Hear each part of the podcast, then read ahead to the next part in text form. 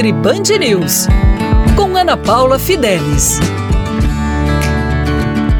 Olá! Hoje eu vou passar combinações de alimentos para você tentar reduzir o inchaço. É comum nas festas de final de ano, com fraternizações, exagerarmos um pouco na alimentação e as pessoas reclamam muito de inchaço, perna pesada, não entra a aliança no dedo, não entra o anel no dedo, ficam as mãos inchadas, barriga distendida, barriga inchada. É muito importante, eu sempre falo aqui para vocês, a ingestão de água. Sem água não tem como desinchar. O cálculo para hidratação é 35 ml por quilo de peso. Ou seja, você multiplica 35 ml vezes o peso que você tem para você calcular a quantidade de água que você precisa durante o dia. Então, não, não é só 2 litros de água por dia. Vai depender do peso que você tem.